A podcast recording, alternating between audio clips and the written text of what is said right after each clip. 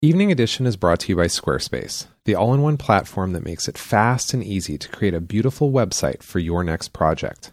With hundreds of customizable settings, including fonts, colors, and sizes, every Squarespace site can be made to look unique with just a few clicks.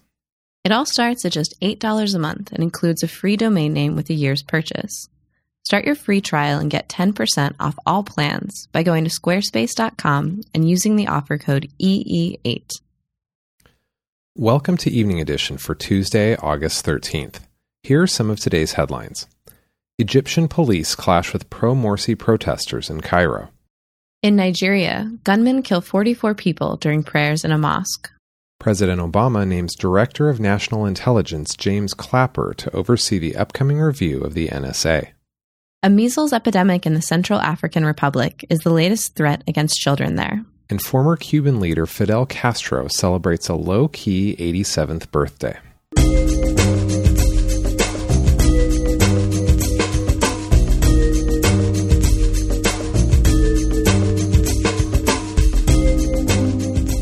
In today's news, Egyptian police moved in to disperse a protest in Cairo with tear gas. The protesters were supporters of toppled President Mohamed Morsi, and they had marched in part because the interim leadership had appointed a number of army officers as local governors. Local residents who supported the current leadership threw bottles and stones at the protesters from nearby balconies. Meanwhile, Nobel laureate Tawakkol Karman, the first Arab woman to receive the prize, called the army's overthrow of Morsi a death knell for the Arab Spring. She said, quote, the first emerging democracy in Egypt's history, and the first in the region since the Arab Spring, is quickly being dismantled. Suspected Islamic militants wearing Nigerian army uniforms killed 44 people during prayers at a mosque in northern Nigeria today. A state of emergency had been in place in the region due to similar attacks for the last three months. While no organization has officially claimed responsibility for the attack, the Islamist group Boko Haram is the most likely culprit. The attack is believed to have been a revenge strike against citizens for their cooperation in identifying members of the group to local authorities. Separately, Boko Haram leader Abu Bakr Shekau claimed responsibility for other recent attacks and challenged world leaders to target him. In a video released to journalists yesterday, the militant leader laid out a challenge to President Obama, Israeli Prime Minister Benjamin Netanyahu, and French President Francois Hollande. Quote, they are no match for me, end quote. Last week, President Obama announced a series of reforms and additional oversight to the government's surveillance practices, including establishing an independent advisory group of industry experts.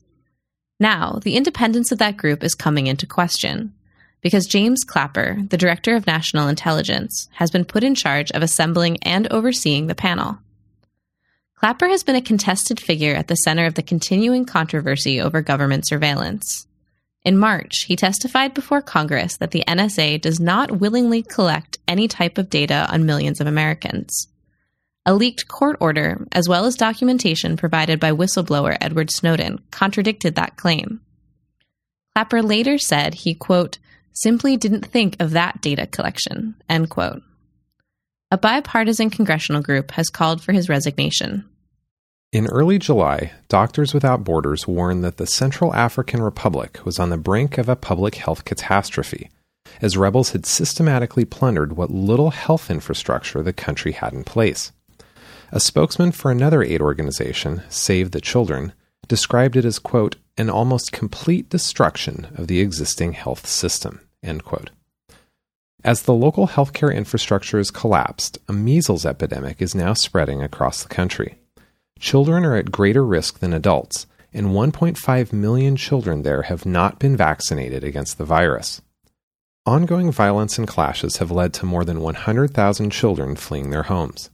Many of them now suffer from malnutrition and malaria, as well as the specter of sexual abuse at the hands of militants. And finally, former Cuban leader Fidel Castro turned 87 today. He is now largely out of the public eye, and the only event planned was a low key choral concert in Havana.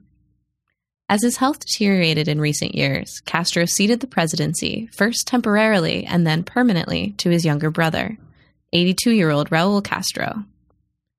Fidel Castro now lives in the outskirts of Havana, and those who have seen him on his occasional walk say he's lucid and he seems to be in good shape despite numerous surgeries. One worker who recently met him told Reuters, quote, He was old, but the same old Fidel, asking questions, citing statistics from last year and before, shuffling around, chuckling, and talking with everyone. His mind was still amazing.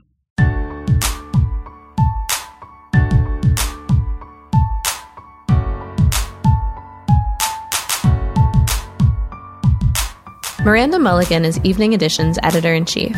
Our team of writers includes Julia Holloman, Ash Ponders, Philippe Mara Mendonza, and Celine Mouzon. Go to muleradio.net for links to the stories from this episode, or read our editions from New York, San Francisco, London, and Paris at evening edition.com. I'm Angela Kilduff.